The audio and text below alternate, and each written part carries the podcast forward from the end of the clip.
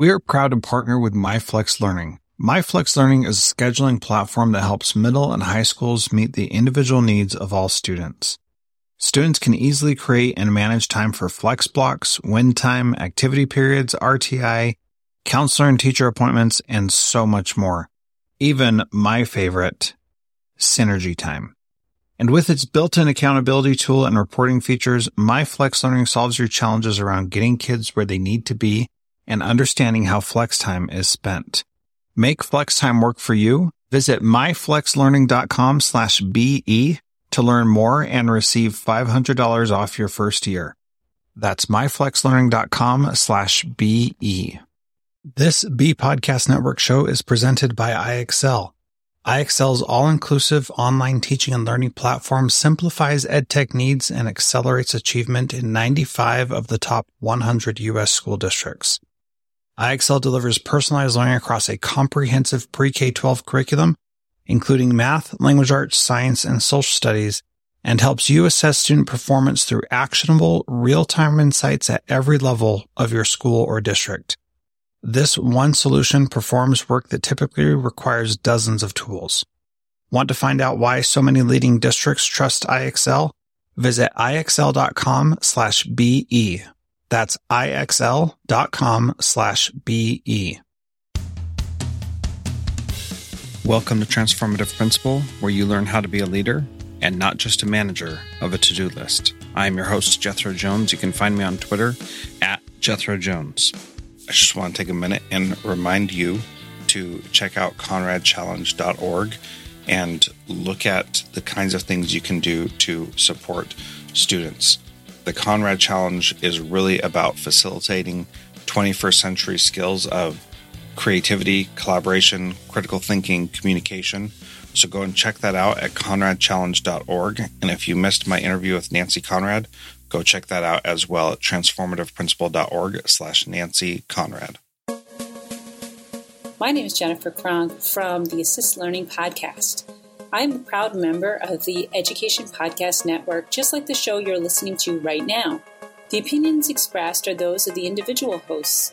Make sure you check out all the other great podcasts at edupodcastnetwork.com and get ready because the learning begins in three, two, one. So a little tangent there, but oh. so one of the one of the other things that I needed to ask you, according to Kimberly, was your vision for Oregon schools and facilitating that through COSA, which is the School Administrator Council of School Administrators of Oregon. Is that right? Confederation of Oregon School Administrators. Yeah. Ah, well, whatever. Yes. There, there are umbrella organization for our our branches of NASSP and NAESP, as well as our central office organization, our superintendent's organization, and those. So I'll let Rachael start on that one. So, what what's our vision for Oregon schools? Yeah, and then what are you doing through COSA to support schools in the state? Because Kimberly's saying that you're doing a lot of great stuff, and it's really impressive, and you guys must be in leadership there. Yeah. So John is actually the the state rep for NASSP, so he sits on the secondary board, and then um, I'm the past president of the elementary branch, and just recently moved into the NAESP uh, representative for for the state of Oregon. So one of the big the big overarching themes for the elementary end has been to really level up our pre-K involvement and our pre-K professional development for elementary schools. Um, we've had a lot of increase in funding, and so a lot of schools have started to really add elementary schools with pre-K programs or expand them. And so that is something that as principals we don't have a lot of training on. And coming from a secondary background down to the elementary, uh, I had a whole very distorted vision of what pre-K would look like and how you would lead that instructionally. And so we've really, really tried to, to focus on that and also provide a really strong lens with trauma-informed practices. And COSA has partnered with Oregon ASCD with that, which we're involved with as well, to really help support teachers and educators as we have kids coming in with a lot more trauma and exposure and kind of explosive behaviors than what we've had in the past. The other lens to that, which ties into the national level, is a, a stronger voice for advocacy. We went to DC back when, you know, part of the principal of the year thing is that you go visit your representatives and folks in DC. And that was six years ago, five years ago. And it was very eye opening for both of us because our, our folks in DC had no clue about the, the ramifications of the choices that they made or um, the impacts it has on on us at the school level, let alone the state as a whole. Yeah. So that was a big eye opener for us that we brought that message back to a lot of folks in Oregon and at COSA about the need to really advocate for education and to step outside our comfort zone and to be able to get involved and not necessarily lobby, but speak up and have that voice about what does it look like when your your title funds are sequestered what does it look like when they try to cut Title 2A? What does that look like within the classroom? What about, you know, 4A, all that, all the different A's that you can think of? What does it actually mean? And so we've really tried to level that up and increase the voice that we have coming out of Oregon. And, and, and our positions now providing that feedback to our state organizations and to our state representatives and senators is, is key too, because our legislators don't understand that yes, we get federal monies, but those federal monies have such regulation and such standards on them that they have to be sent in, spent in such particular ways that it's just not part of the budget. You know what I mean? It isn't those things that we get to do free willy nilly around with. We've we've worked real hard to create a significant partnership with the Department of Education and uh, as well as our Oregon School Boards Association to develop common themes for our state in terms of what do all of these organizations need to be able to, to lobby for in, in our own state that will move us forward? You know, we recently have passed in the state of Oregon a large ballot measure that created a funding stream for career and technical education. It's our job then to go about and help lead people and create conversations about, okay, how do we, what do we do with this money that we're receiving? One big thing in, in any, you know, governmental structure and even, and even in school district structure is, right? There's this money available at the state level. Write a grant and you get this pot of money. Tell us what you're going to do with it. But there really isn't, and I go, I'm kind of a systems guy and a structure guy, but you, there really isn't the guideline as to, it's kind of like the ESSA thing. There's not a, really a guideline as to what you can and can't do. It's you get to do what you think you need to do. Tell us why you think you need to do it and how you're going to do it. And then give us feedback on what's happening in the moment. And John, that that sounds so wonderful and yet without that that you know fill in the blank like we may have had in days of old where you know you basically just say yeah i need it because our students have free and reduced lunch. It takes a lot more focus and being able to think in systems and structures of what you actually need and how you're going to use it. So for example our district got awarded recently a grant from DoDEA because we have a large military population up here in Fairbanks. Right. And we got part of that was to provide student learning coaches, which we interpreted that what we need is people who can work with our teachers and students on uh, the other part of the grant was to get a bunch of money for uh, devices. So we need a person who can specifically build a library of resources to help us know how to use the technology so that we have some just in time training for our students and for our teachers. And then that person can also help our teachers do the technical aspect of getting getting their coursework online and in a LMS that you know we've used with varying levels of success but we just need someone who can do that all the time and and that's how we were able to use that money. And that is that is going to be so fantastic for our school because that's an area where everybody thinks everybody else is teaching kids how to use technology effectively. And yeah. and really nobody is right? Exactly. If you can get all the devices you want and the bells and whistles but if what do you do with it is the most important part. You know along those lines too we across the state and in my district in particular we have monies called it what are titled collaboration grant so we have started to perform teacher walkthroughs where groups of teachers led by instructional coaches go into teacher classrooms and they do observations on the teachers and talk about it and provide feedback to one another about what they saw in relation to our evaluation rubric. And this has been a really powerful program for us. And it's even led to us looking into changing the structure of our evaluation system where it's not solely based upon what the principal sees, feels, thinks, or hears. They can go and they can do a walkthrough on a teacher and they can go and provide feedback, which then counts as an observation for them based upon the feedback that they give the other instructors. So, yeah, so, so it's a more joint ownership of the instructional process and what happens in a classroom. And that's that's had a pretty we're in the in the baby stages of that. We're not specifically doing that in my school, but another middle school in my district is taking that on and and they're seeing some real great gains that sounds like an exciting way to approach that. All right, so we talked about pre-K involvement, trauma-informed practices, uh, stronger voice for advocacy, building relationships with school boards and other associations.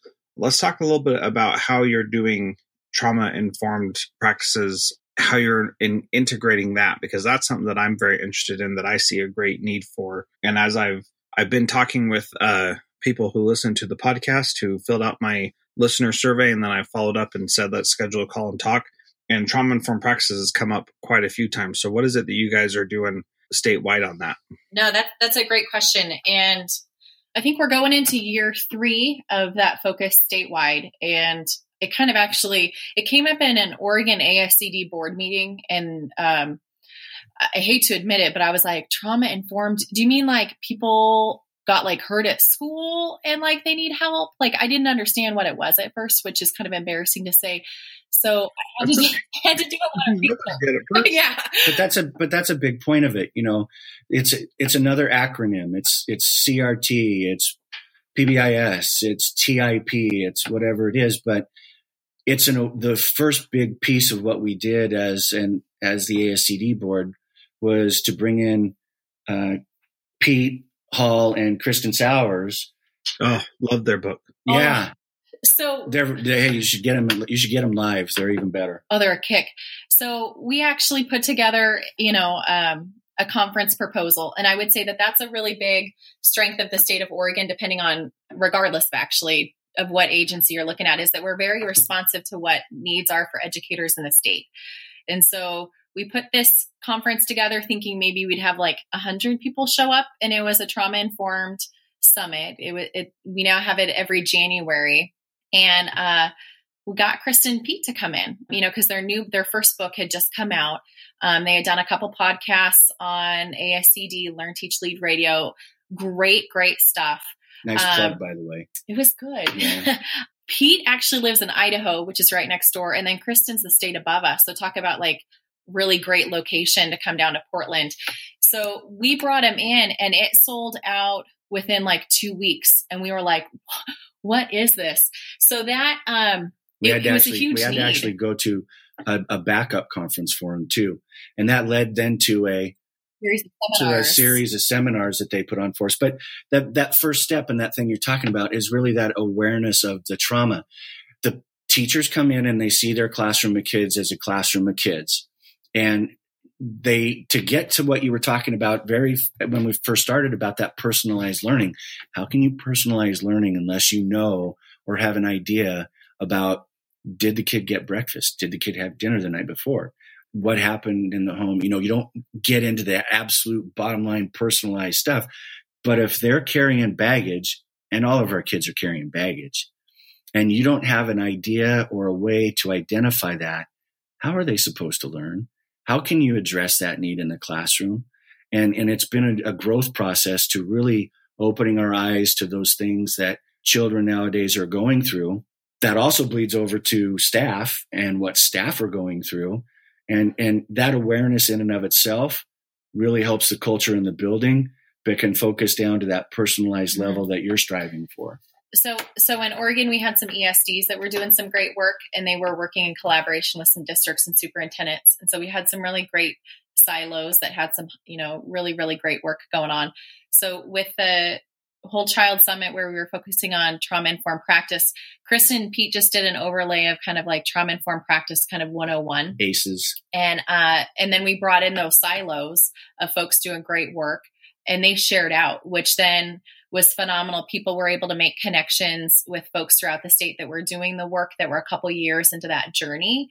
And then it flowed into like we had mentioned the the seminar series and they were actually three different levels. Um, there were a lot of folks that didn't get in on that first conference and so they didn't have that background information. So kristin and pete continued to do kind of like a trauma informed practice 101 series and they went through the state of oregon and hit different geographic regions because we have some metro areas and then some really rural areas that um, are super far and sometimes travel costs inhibit them from attending.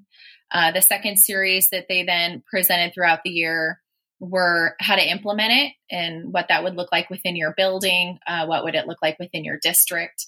And then the third section of it was leadership. How, as a leader, to help your teachers within the classrooms, your schools, all of the different stakeholders implement it and support them. And so that was a really phenomenal series. And we were able to connect a, a lot of folks together. We're coming up on our our third annual one, I believe, um, in January. Adam Welcome's going to be coming in. We're excited about that. Um, Kids deserve it. Yeah, yeah, cool. So that's a really good voice. But there's a lot of customization because each place is different. Each person's trauma is a little different, and we've def- definitely developed a network to be able to share ideas. And, and that's that's one of the important pieces that that we've tried to focus on with our staffs, and in particular, you know, the teaching with poverty, with brain and mind students of poverty, the culturally responsive teaching, the trauma informed practice, all of those best practices and all of those philosophies and theories really focus on the same kinds of things. So one of the most, to me, one powerful thing that,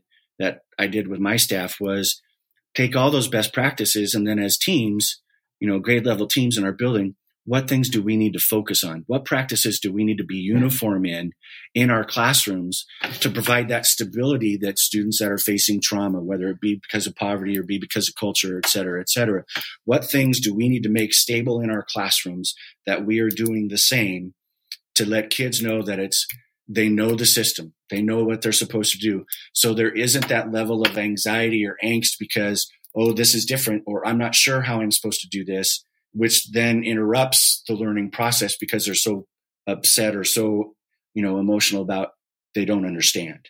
So. Yeah i i absolutely agree with you that that piece that culturally responsive teaching and trauma informed and personalizing learning those are all the same things and they're just different ways of looking at that same piece which is really you have to see students as individuals and you can't see them as just this big group right? And so that that piece for me that's why our focus has been personalizing learning because anything that helps us personalize learning is is good for us to continue doing. And anything that takes us back to a factory model is just not worth it for us. Mm-hmm. We've got to individualize. And it's so stinking hard but it's so important that we've got to put in the effort. So if there's a principal out there you talked a lot about a lot of great things how do principals get involved in your state organization or in their own state organization? I know in Alaska, there's always need for people to be involved.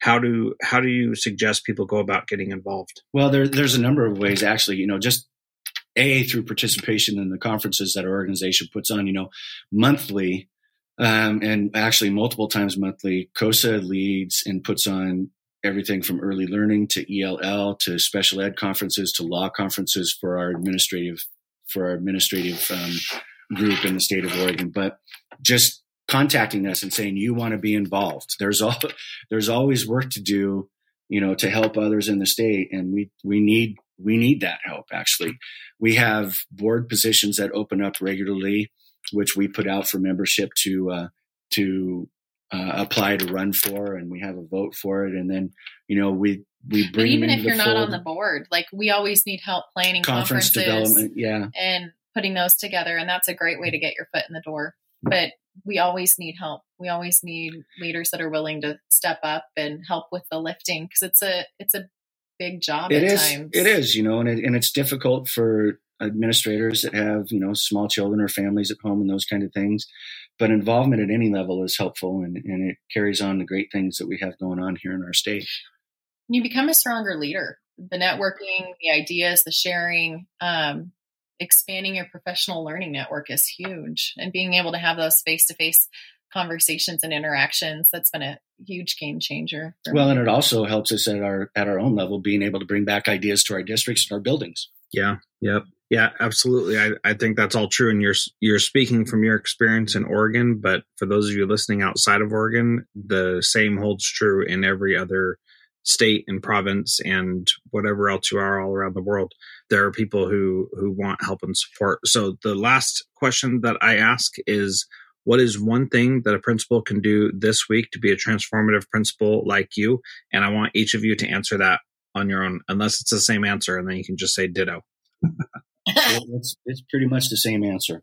Get into classrooms and support teachers. Make sure that you're not holing up in your office. Get out, get out, get out, and get into classrooms. Spend time in there and engage in conversations with teachers about how things are going and ask how things are going. Ask how you can support them. That's where the real power comes from and the real change. And it's the easiest thing to do, but it's the hardest thing to do to get out of your office because of the managerial tasks that we have associated with the position. But the kids need to see your face, the teachers need to see your face, and you need to personalize that too when you do get out. It's not just about what's going on in terms of the instruction, but it's what's going on with the people. Yep, very good. Well, thank you so much. I encourage people to, uh, if they want to learn more about you, you can uh, follow you both on Twitter and go to 24hourprincipals.tumblr.com. Um, links to all that are in the show notes. And uh, Rachael and John, thank you so much for being part of Transformative Principal today. You bet. It was an honor. Thank you. Thanks, Jeff. Uh, happy Thanksgiving. Yeah, you too.